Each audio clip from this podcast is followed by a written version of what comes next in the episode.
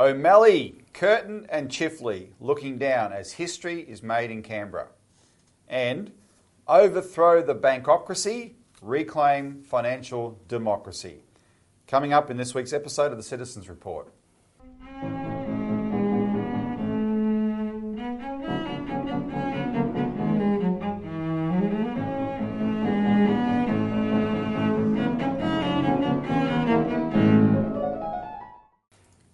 Welcome to the Citizens Report for the 5th of December 2023. I'm Robert Barwick and I'm joined today by Citizens Party Executive Member Glen Isherwood. Welcome, Glen.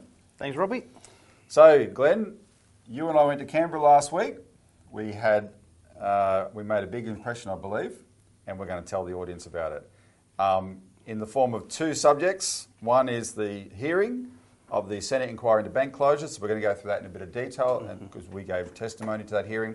And we're going to update you on this RBA bill, which is Jim Chalmers giving up democratic power over the banks and saying the banks are now in charge, and we're not going to let that happen.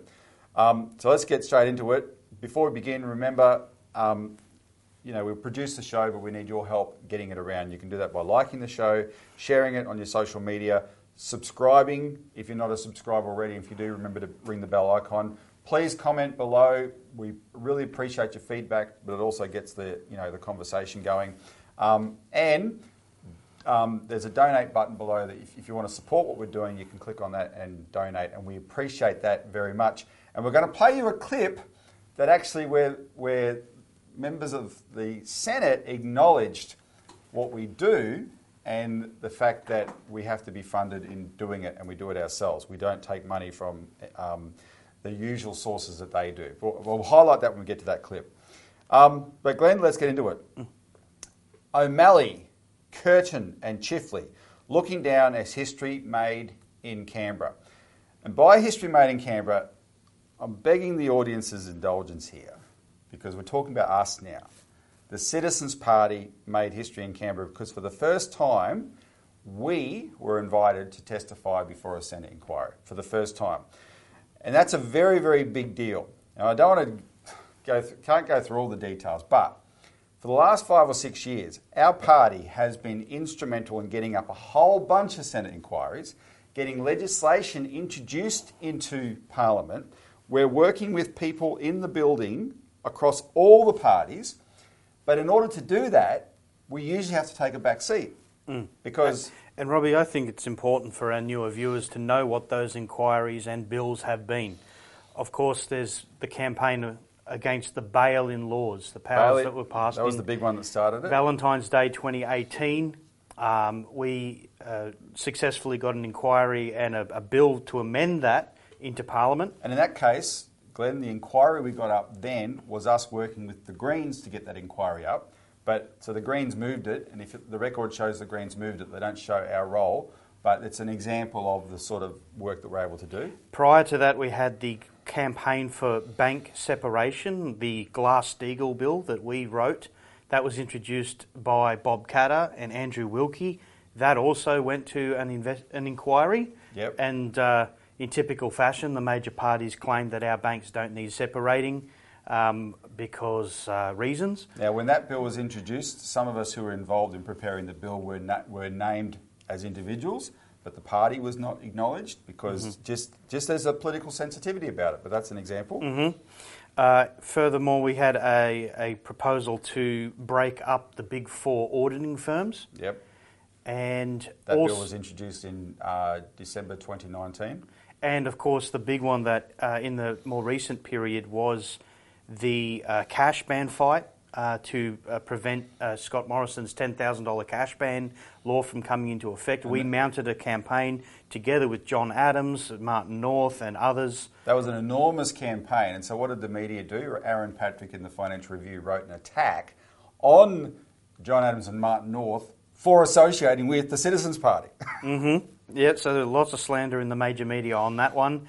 Uh, and that bill was abandoned by the government, the coalition. Uh, they described it by the end as an orphan. No one wanted to own it. Mm. Uh, I mean, you had ministers running away from Liberal Party conferences because they didn't want to even face their own members over that one. Uh, and then, of course, the uh, you know the disgusting um, dismissal of Christine Holgate um, the attack on her and Australia Post, we, working with One Nation, got a, an inquiry launched. Uh, Pauline Hanson moved that one to investigate um, the dismissal of Christine Holgate. And a lot came out of that about the bullying and uh, Yeah. this and And the fact that the banks behind had a hand in what happened because Christine Holgate was pushing for a, a, a postal bank. And that is another case where, because of our role, we were viciously attacked in a, a Senate hearing in 2021. And the licensed post office group was attacked for associating with us. Yeah, you, uh, as uh, as this show covered at the time, you were defamed Yeah. by Sarah Henderson and Kimberley Kitching. They ha- hid behind parliamentary privilege to attack you and the party for our role in f- standing up for licensed post officers and for Christine Holgate. Yeah, so, I mean that, that captures that captures most of it. But just to say that um, it's an example. We, we kept all these years we've kept working. We, we, work with all these different groups in the building, and we talk to people in the major parties as well. But um, they're all really nervous about um, you know because the Citizens Party we're pretty focused on what we consider to be the number one power in the country, which is banking. And because we're focused on it and won't back off, and they're all subservient in their own ways to the banks, they get nervous about, well, if you're going to work public with the Citizens Party, you're going to get attacked. So that's what usually happens. And last September, we had a really significant forum in Parliament about a postal bank, um, and it was sponsored by the Licensed Post Office Group and um, Senator Gerard Rennick, Bob Katter was there, etc.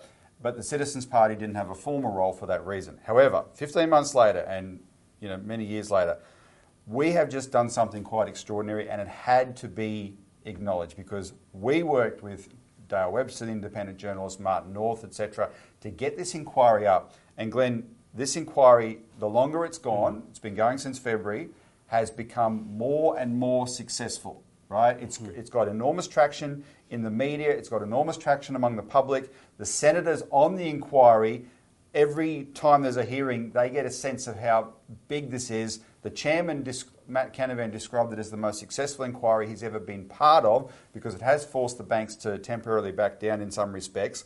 And they're all pinching themselves thinking, well, this wouldn't have happened if it wasn't for that Citizens Party. And we got some acknowledgement of that um, this week. So um, that was great to finally see that. And it was great that finally, because of our role, we were invited to testify in our own right.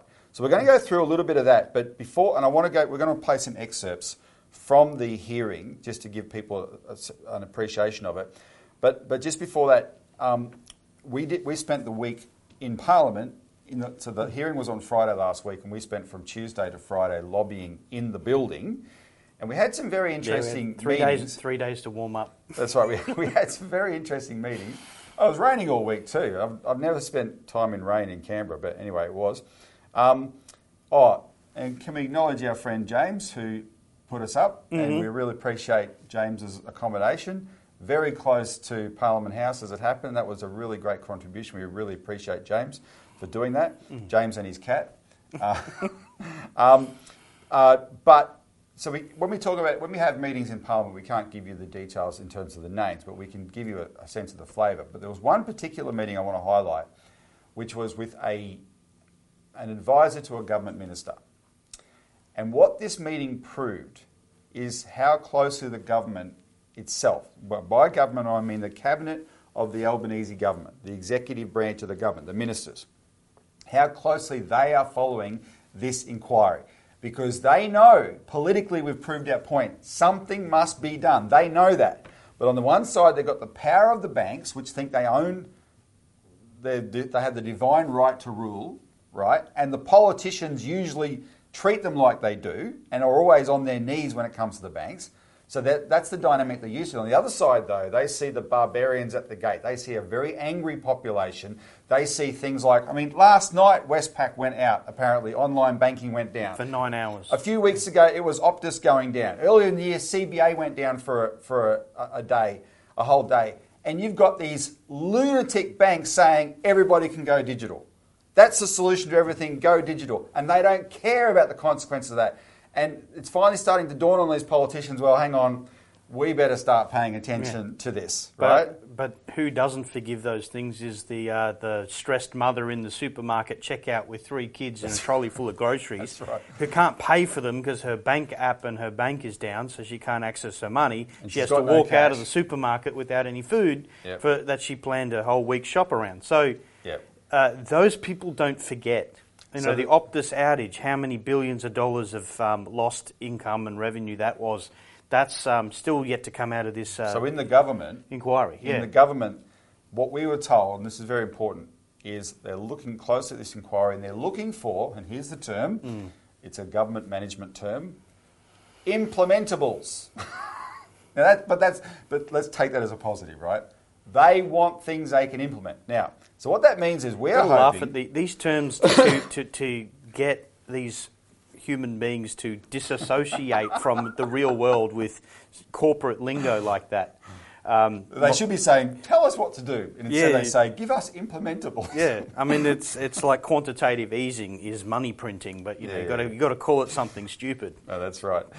Um, but that, but we'll take, we'll, we'll, we'll put the best face on it. This is a good sign. We are hoping that the inquiry calls for a public bank. If it does that, this government will say, "Oh," uh, their first reaction will be, "That's not an implementable," but there'll be a bunch of lower order recommendations in there that it should also be done, and they will not have an excuse not to do them. So something good is going to come out of this. I'm confident of that. All right. For the sake of time, let's now go through um, uh, some of the excerpts because, look, the really signi- the real history here, and the reason we invoked O'Malley, Curtin, and Chifley was this in- this hearing um, on this day was the opening was dominated by the public bank solution.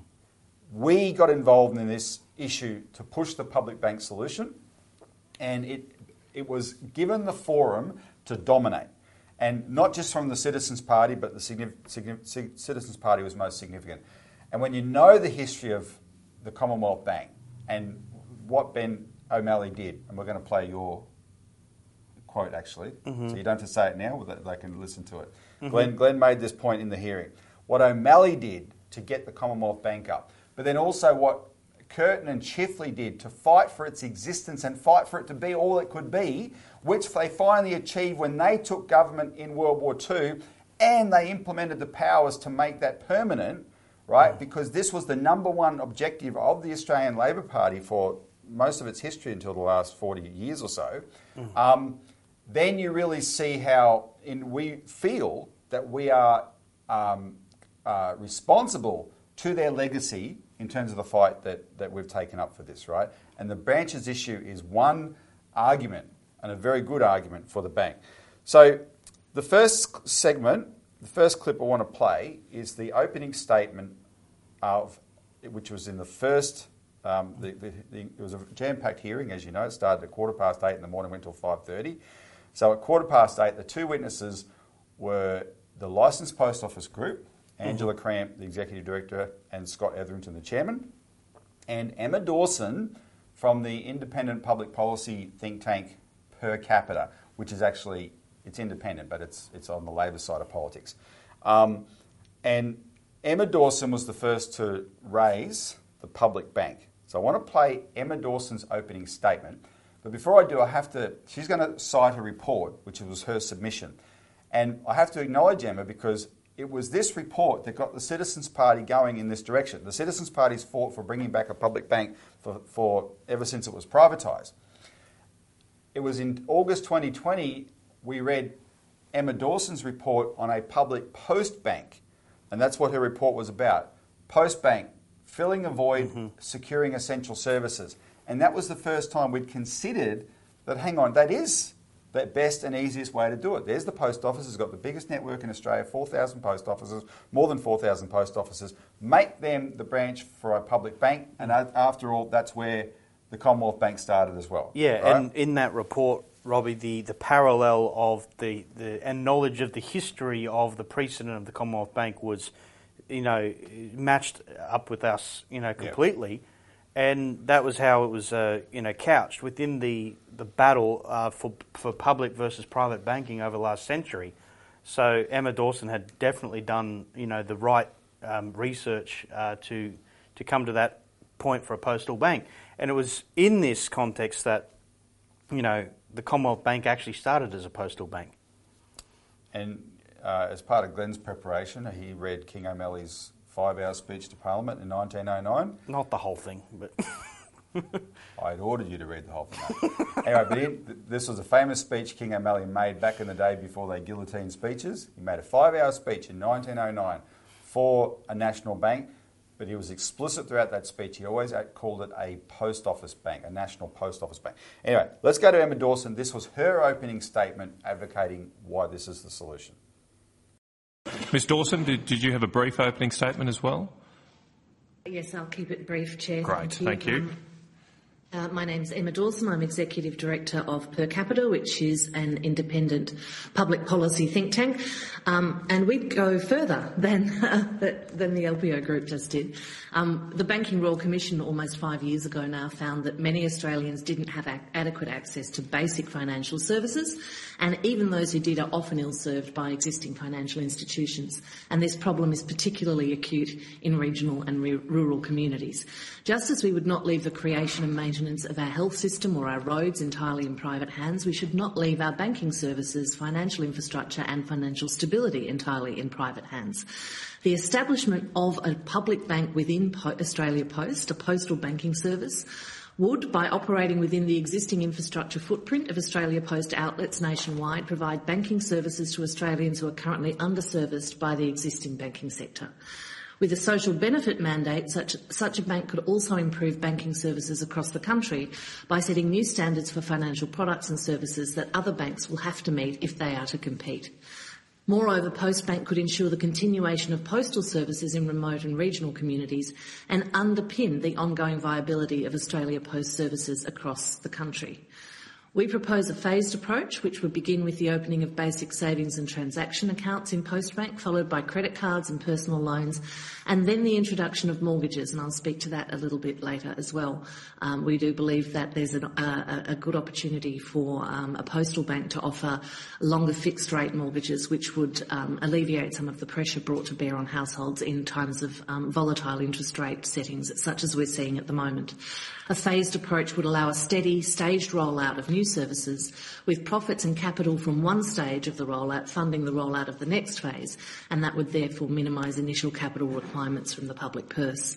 A government-owned bank offers many benefits to Australians, including improving services for those currently underbanked customers, especially, as I said, in rural and regional areas, improving standards across the financial services industry, and providing stability to Australia's economy in times of volatility in international financial markets. Thank you.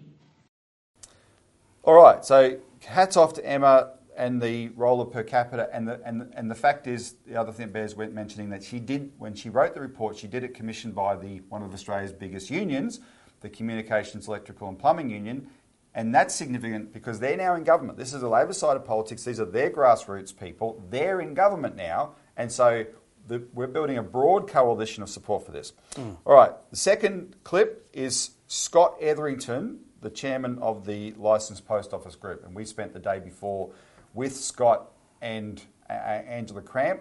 Um, and I, I, don't have a clip of Angela's, but I, everything below, I mean, we'll put a link where you can go and watch all the hearings. But old Angela was um, losing her voice. So Scott did most of the talking. But I just want to play the clip where he's asked about um, the Post Office Bank uh, policy proposal and you can see what he says in response to that on behalf of the LPO group. Do you, do you think we should set up a, a government bank where using post offices? What's your view on that? I think the opportunity for Australia Post to leverage the, the network that we have and for the government to provide banking services to, to, to communities that are not profitable for these banks. They're not interested in serving a certain segment of the community that doesn't make them any money. And those customers could be served by a government bank. We'd be absolutely supportive of a government bank and using the Australia Post network as its agency to provide the services, face-to-face services. We think that would be an excellent solution. Okay. So you've got the largest business network. That was something that I should have taken, uh, assumed, but I didn't know, so thank you for Retail that. Retail network, yes. Retail network. um, and you support a postal bank as opposed to bank at post. You want to go beyond that and set up a proper a government-backed bank uh, serviced through the post offices, yes. And you can see the, the lack of competition that I saw in, when I chaired the Senate Select Inquiry into lending to primary production customers. The big four banks seem to have identical services, identical strategies, identical products, and they don't really have to compete. Uh, because it seems like an oligopoly. In fact, with their common ownership and controlling interests from BlackRock and Vanguard and so on, it would seem to be their one bank behind four logos. It feels that way sometimes. Okay. What about security of, of a full bank? How, how would you um, look after security? That's been put forward a number of times by people to, about why apparently we can't do this uh, banking transactions. We have been doing banking transactions for 100 years.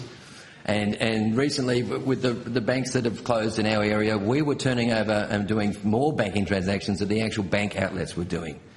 To be a bank, uh, to be a post office, we've got duress alarms, we've got time lock cash containers, we've got double lock safes, we've got, we've got all those sorts of things, and we currently transact more cash than many bank um, branches today. So I think that point is moot, and any any additional security required is is not an impediment to making it happen. So you're not talking about being uh, skimpy. You, are talking about making a proper bank, full security. We, we have the ability to do those sort of things that we do today. And if, if, you, if you walk into a retail bank today, in one of these modern, done-up banks, you're often standing next to the teller and you're looking into the same cash drawer. When you come into my post office, you're standing on the other side of a 1.2 metre counter and there is a screen between you and me. If you want to compare security, I think the security is significantly better where I'm standing than when I'm standing in a bank branch. And I tell you, Scott, I, I think, um, I don't know if, if, you have something to say, Glen, but I would say, you know, we've, we've become supporters of the Licensed Post Office Group since we got into the Australia Post campaign. And Scott is our new chairman. We got to know the, the, the, former, the first chairman, Andrew Hurst, really well. He was a great guy. Um, the, the change to Scott is you know, hats off to them. The, mm. the, the LPO group is in good hands. Well, Robbie, I'll just say about Scott and Angela is they represent the you know the mums and dads, the licensees of Australia Post. They have skin in the game more than anyone else. Yep. And the Australia Post board and the executive board, they're political appointees. Uh, they, you know, they loved Christine Holgate because she delivered. Yep. You know, she rescued them from like a lot of the LPO the, group loved Christine Holgate. Yeah, yeah, uh, the, the, devastating, you know, losses and and it was in, in the realm of banking that Christine Holgate was promoting more um, more service and expansion of what Australia Post could do, and that. As you saw from the testimony, they would love that opportunity, but yep. they're being held back. They're being held back by politicians and and you know penny pinching uh, accounting types uh, that uh, are running Australia Post into the ground, quite frankly, uh, and uh, they want to see it turned around. So they are the ones that are on the front line of this battle. So that's why they're so passionate. Yep. So you know, the, and they are the most significant stakeholders in Australia Post. Collectively, the LPO group have put up about $3 billion of their own investment to supply us with, with postal services, and they know a postal, combining that with a postal bank would be good for all Australians. Mm. All right, um, now come to us. This was our turn to present um, what we know about the public bank solution, and without being immodest, we know more than anyone else. I can absolutely guarantee you that. This is what our party is known for for, for um, nearly 40 years. So we'll play the clip where we're introduced by Matt Canavan because I want to hear you acknowledge, I want to hear I want you to hear Matt Canavan acknowledging us, and then we're going to play our opening statement, which I read out for the um, inquiry. But in Matt Canavan's acknowledgement, he does acknowledge that what we've done is at our own expense, and that's what I was referring to earlier. Um, our own expense, supported by our supporters. We do it with your support. So remember that donate button below. All right, no more, no more plugging. All right, play the clip on that. Thank you, gentlemen, and uh, I do formally welcome uh, representatives from the Australian Citizens Party, and I, I do want to also thank and recognise uh, both of yours efforts in both following the inquiry at, um, at some cost to yourselves all around the country and uh, and also just your involvement generally. It's been very, very useful, uh, and we appreciate your interest. I understand formally, I understand that information on parliamentary privilege and the protection of witnesses giving evidence to Senate committees has been provided to you. For the Hansard record, could you please state your full names, the capacity in which you appear today? Robert Barwick, Research Director, Australian Citizens Party. Glen Isherwood, Executive Member, Citizens Party. Great, and uh, you probably heard before if you could keep any opening statement brief, that would be really great. Um, and Mr. Barwick, do you want to kick I cheated by submitting a very long one. This is the abbreviated version. Thank you, Chair and Senators. The Australian Citizens Party appreciates the excellent work of this committee and this opportunity to appear.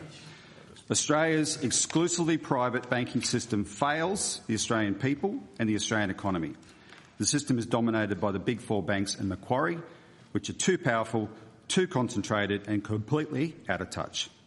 They are making bigger profits than ever out of their customers, but they don't want to serve their customers. They are gaslighting Australians, claiming that when they are closing branches and removing ATMs, they are simply following our choices to bank online. But this inquiry has demonstrated they are closing profitable branches on which communities depend, severely disrupting and harming those communities. In truth, they are trying to force their customers into digital banking to boost the profits of the banks, not benefit the customers and communities. The only industry that can dictate to customers in this way is an oligopoly, a cartel. Everyone knows this is what we have. Last week in the Australian Financial Review, Alan Calder called it a bankocracy.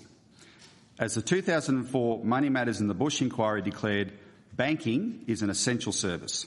Therefore, it is up to Parliament and the government to ensure that Australia has a banking system that guarantees all Australians can access this essential service.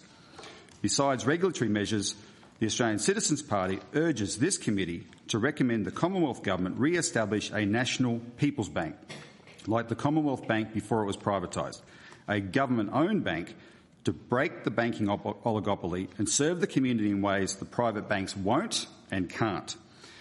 In our view, there are various models, but the model for a public bank that would be most politically feasible, straightforward to establish, and immediately effective is one that starts in post offices and expands as necessary. Only a people's bank will end the bankocracy and re-establish financial democracy. And we know a po- public post office people's bank will stop the big four banks in Australia from closing branches because it's happened before. In 2002, when Kiwi Bank started, their banks, which are owned by our big four banks, stopped closing branches for seven years straight. They'd closed 1,300 branches in the two decades before that.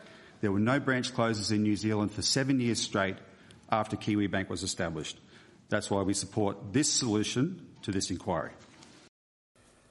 And of course, then, Glen, we got to elaborate on that. And I'm, and I'm going to play. Um, uh, I'm going to play that some, some of that another bit of that elaboration in a second. But first of all, I just want to play two parts of Malcolm Roberts first. So Malcolm Roberts opens also by acknowledging us. I just want to play that section. And I'll go to Senator Roberts first. Thank you both for appearing today, and, and I want to also acknowledge and thank you for your party's work in the electorate generally, in the community, and also especially on infrastructure and banking. Uh, I've read uh, Craig Isherwood's The Australian Precedents for a Hamiltonian Credit System, an outstanding article. And that's very that's always very decent of Malcolm. He, he's Malcolm is one person in the building that has never been afraid to acknowledge the Citizens Party. But then this was a this was Malcolm's. I want to play now Malcolm's last question to the Citizens Party, and both of our answers, um, because it captures the the essence of the debate here. So just run the clip. Last question the Chair's told me.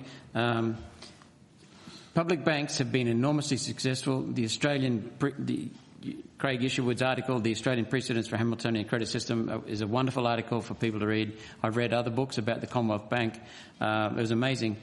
What's stopping it now, uh, the old Commonwealth Bank? What's stopping a People's Bank now? And is it the, the fact that the banks, the big four banks, currently hide behind regulations that are too complex, too too intrusive, so that small businesses, other competitors, cannot ha- haven't got the legal horsepower to get get into the into the regulations. I believe what's stopping it now is what caused it to be privatised in the first place. It's reflected in Chapter 27 of the Campbell report.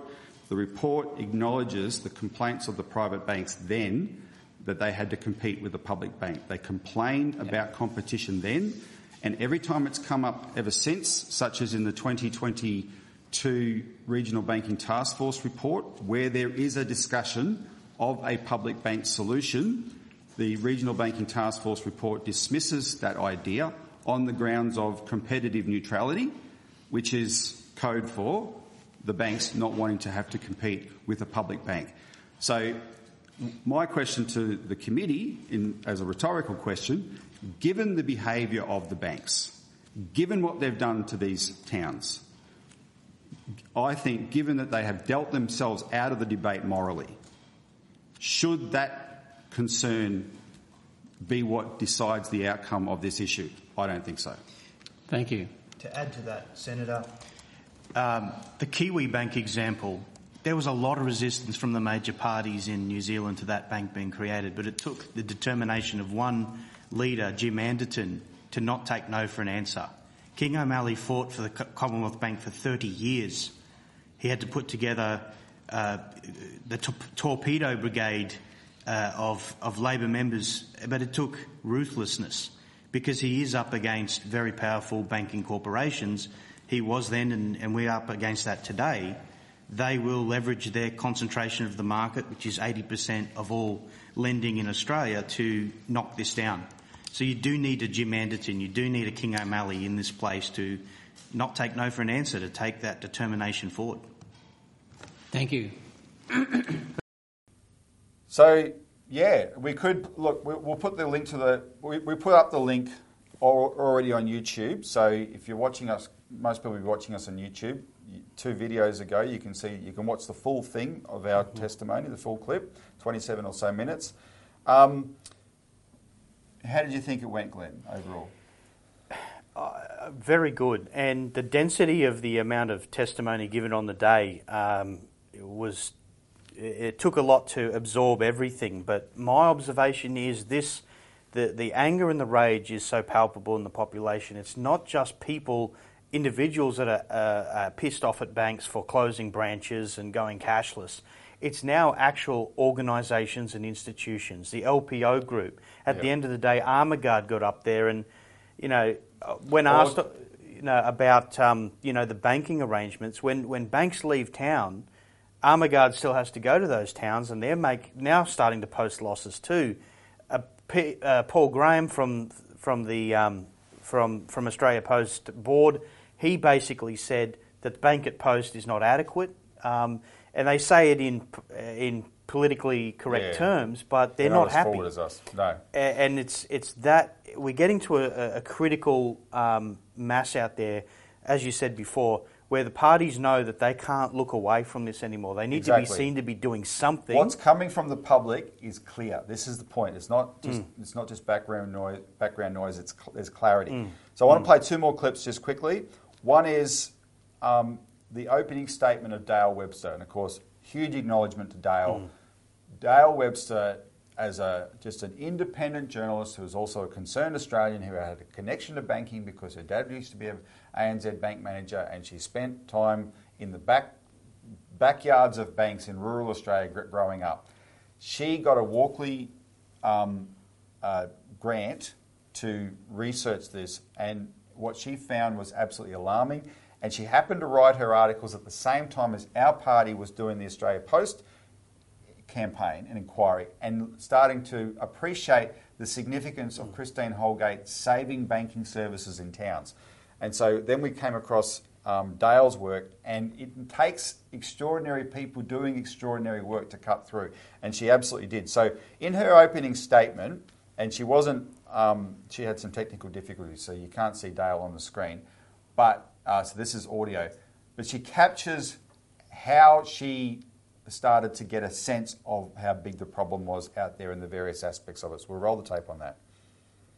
A really quick rundown on, on how I got into this. Um, I was a journalist covering regional bank closures um, in what I call the second wave of, of, regional closures that started about 2015 16. Um, I was really sad when you're reporting on an issue like this. You see so many people who who are just so desperate to get get an outcome from these stories. And I just knew that there was there was nothing that they could do and nothing that I could write that would make an iota of difference at a local level. So I spent a lot of time thinking about if there was a national impact to so many banks closing across such a vast geographical area. And my story, um, published in 90, uh, sorry, 2021, Big Four banks casting a dangerous shadow, is the result. Um, cutting a very long story very short, in a nutshell, I found there was a strong argument that the banks, the lack of banks in regional Australia, coupled with the fact that there was more cash in circulation in Australia at any point in our history, has led to the to banking desert with thriving um, cash economies. This isn't by choice; it's, it's by necessity. Uh, banks just continue to vanish, and the, the distance between them just is growing wider and wider. Um, I tried to contact the, the, Reserve Bank and talk to the researchers of, of a, a, report on, on cash and hoarding cash. Um, they weren't interested. Um, but officially, they'll, they'll tell you that um, the missing cash is being hoarded. Um, but when you, we press them on it, they say it comes in and out of hoarding. And they can't track when this occurred. So my interpretation of this is that they've basically got no idea where the cash that they classify, um, whether the cash that they classify as hoarded is buried in a tin in the ground, as most people sort of assume hoarding is, or whether it's moving around towns in these banking deserts. Um, the reason they don't know where this money is out in regional Australia is one of the main ways that they, they had of tracking cash was bank deposits and withdrawals. Um, and that is no longer an attractive option when it's a 600 kilometre round trip or more to the next closest branch. All right, and then because you put a huge emphasis on cash um, and what's happening out there, uh, Glen, because my, one of my points is I did a radio interview um, just yesterday, and um, the you know there's all this infrastructure, banking infrastructure that's been closed down, mm. and and it's the banks closed down, and it's even the the, tran- the cash in transit carriers. They decide they don't want to service areas if they can get away with it, etc. But the assumption they'd like us to think is that means cash stops being used, and it doesn't. That, that was Dale's point. It doesn't. It has to be used more than ever. It's just no. It's, it's not able to be used in a safe way anymore, mm. right? Because there's no security, there's no insurance, all those sort of all that, that infrastructure provided.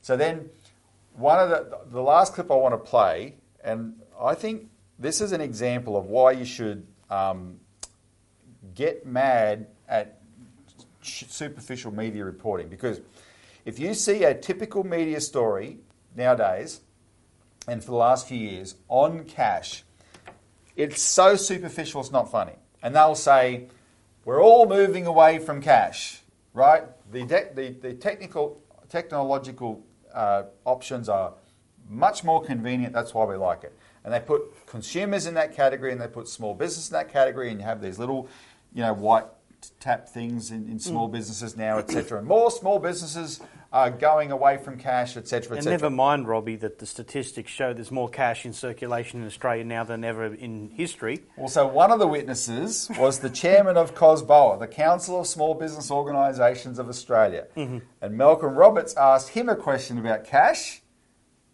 and this was his answer. Uh, just one more question about cash. Uh, are members of COSBOA concerned about the loss of cash, or would, do they prefer cash, neutral on cash, especially in the regions? What's their view?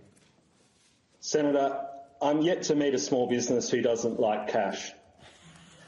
cash will remain the cheapest way to transact. There is no other way around it.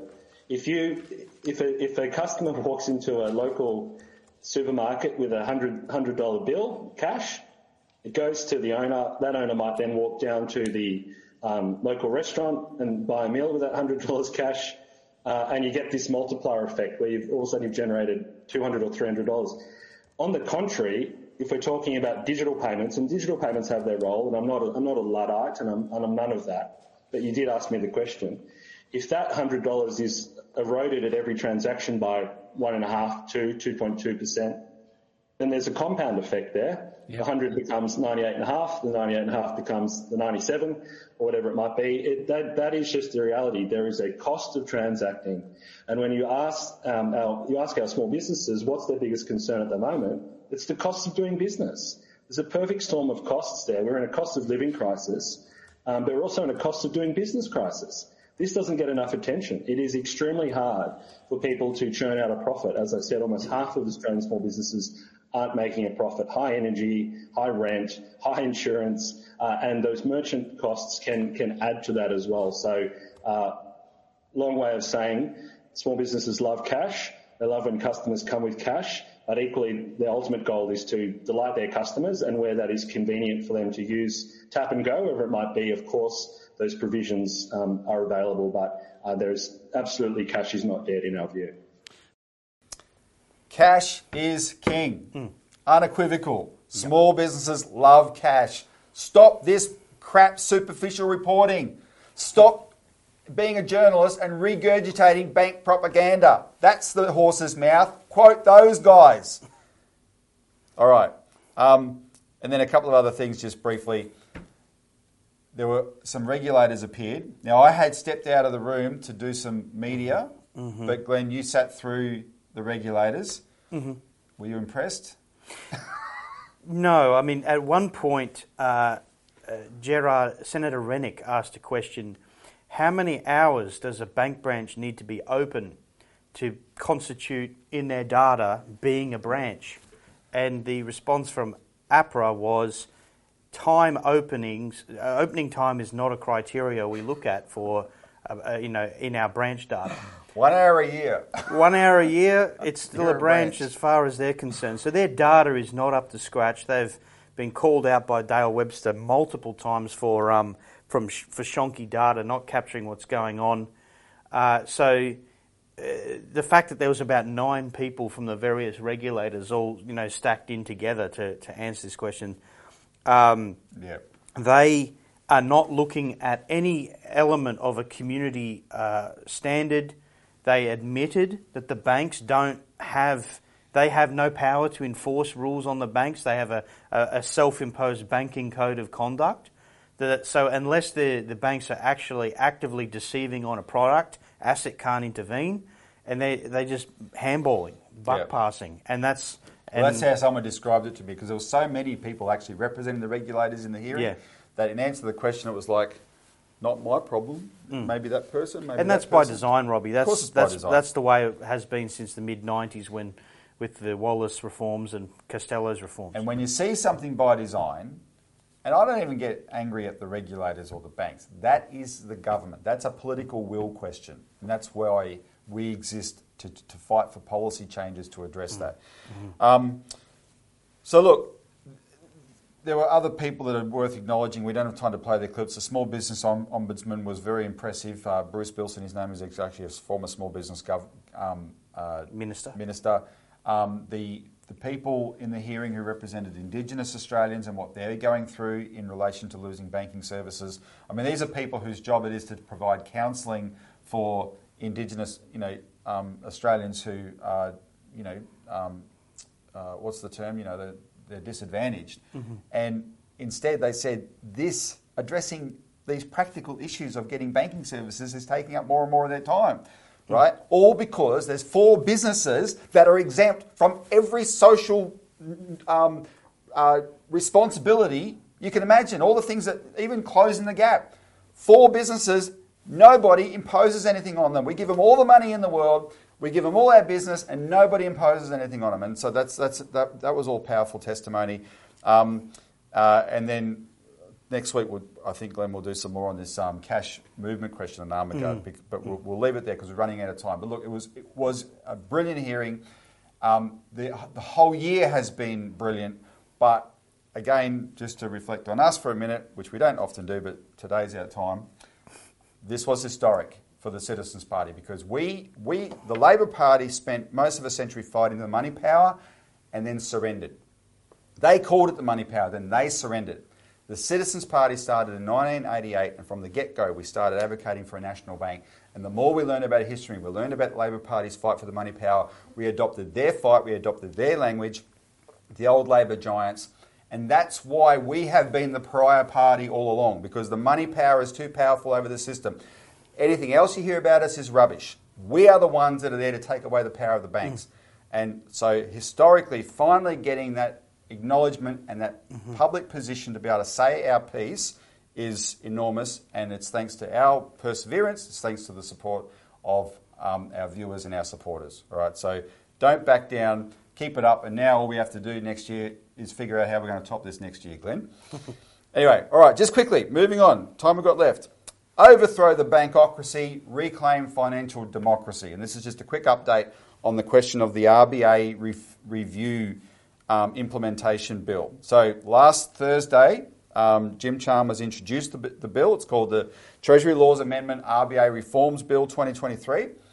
Um, the bill, uh, we had thought it would probably be re- referred to a, a legislation committee inquiry. It wasn't. Instead, it was deferred.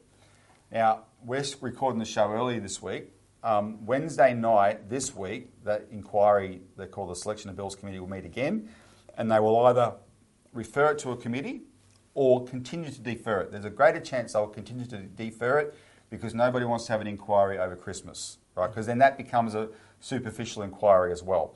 So what may happen here is that this bill is deferred until, say, February, and then next time it comes up, it will be referred to a committee of inquiry then.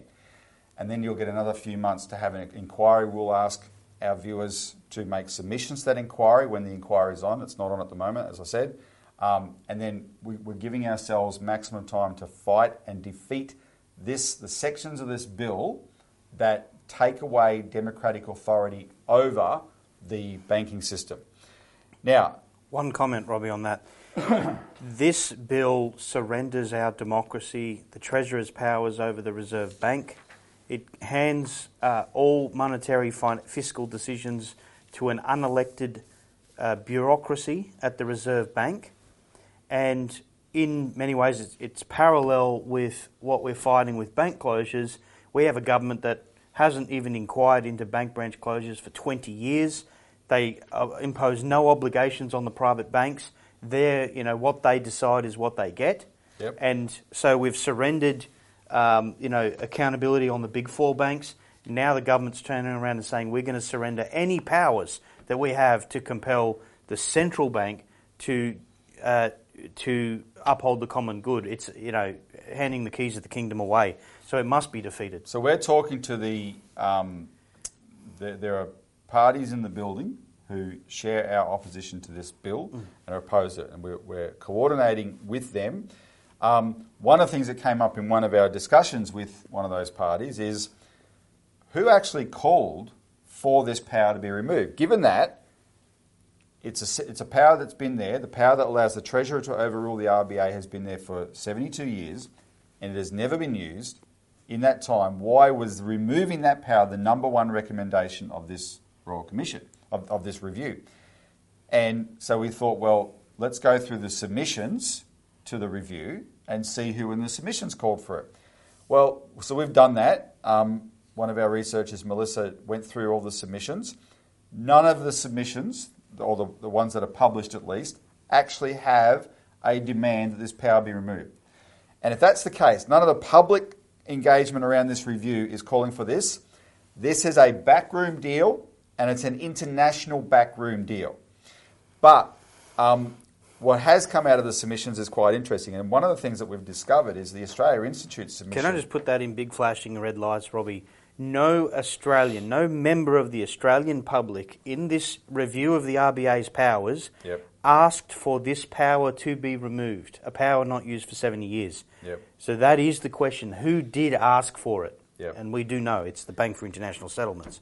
Well, that's how this. That's that's what this is all about, right? Um, and we'll do some more. We'll, we'll do a whole feature on that um, in the not too distant future. I want to I want to reference the Australia Institute's submission specifically mm-hmm. though, and this is another one of those think tanks, public policy think tanks that's on the labor more on the Labor side. Um, so that's what's especially relevant now.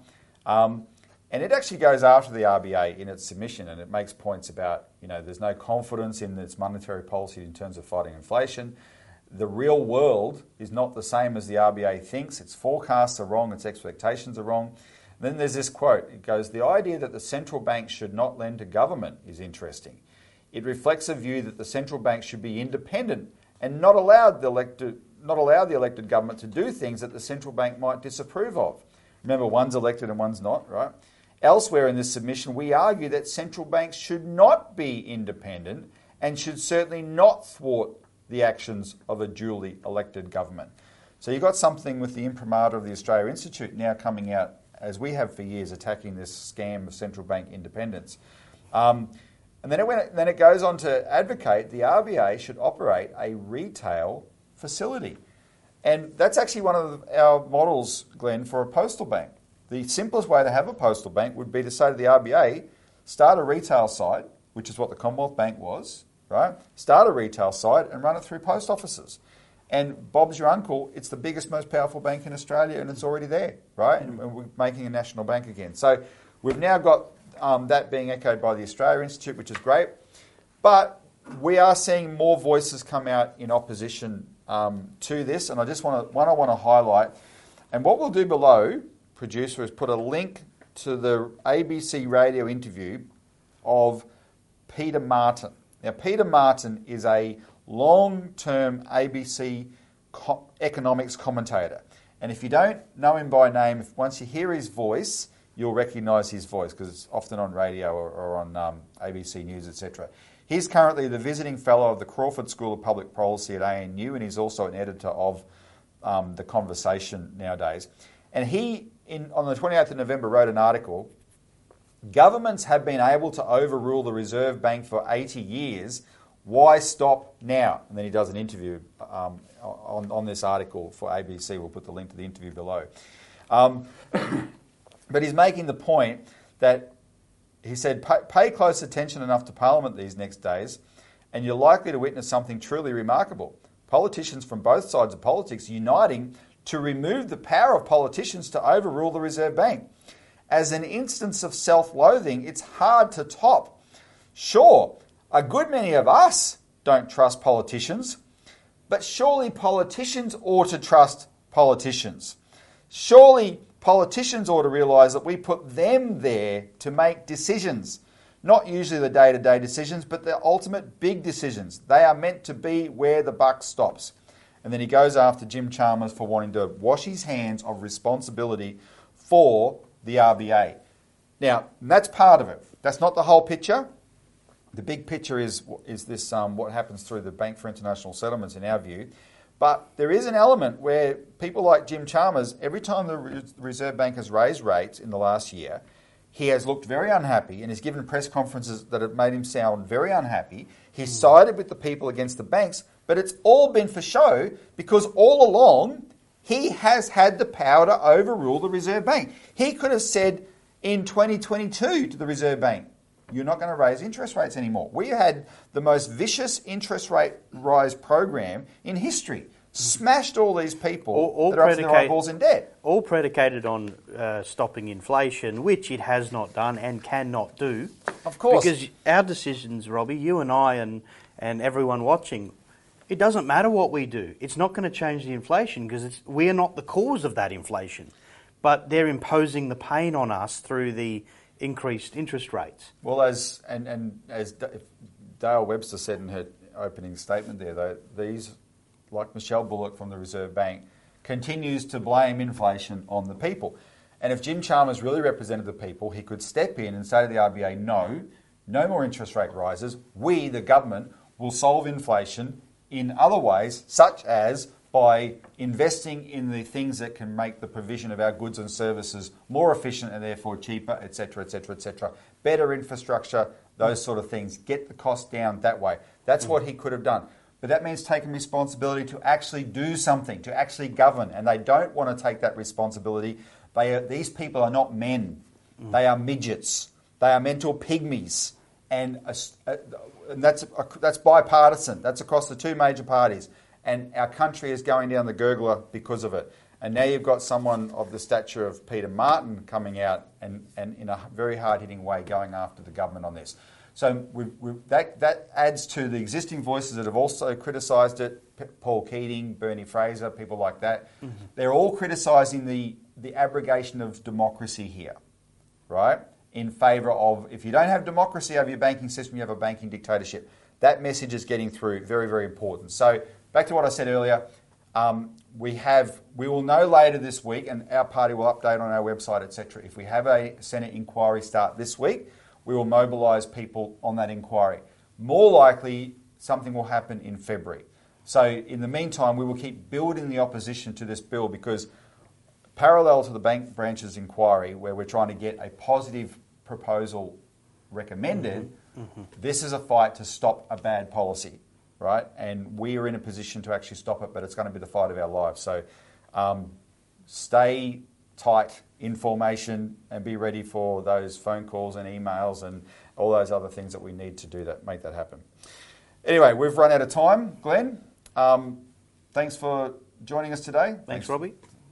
Uh, thanks for hanging out with me last week in our favourite city. Someone's got her. No, um, it's not the worst, but it's the only it's the only black mark I must say on King O'Malley's record. Well, we made it out alive. we made it out alive. Um, no, no, it was great. We've made history, and we're going to keep making history. So, and that again, like I said, is also thanks to the viewers. So, thanks for thanks for sticking with us. Um, thanks for tuning in, and see you next week for more of the Citizens Report.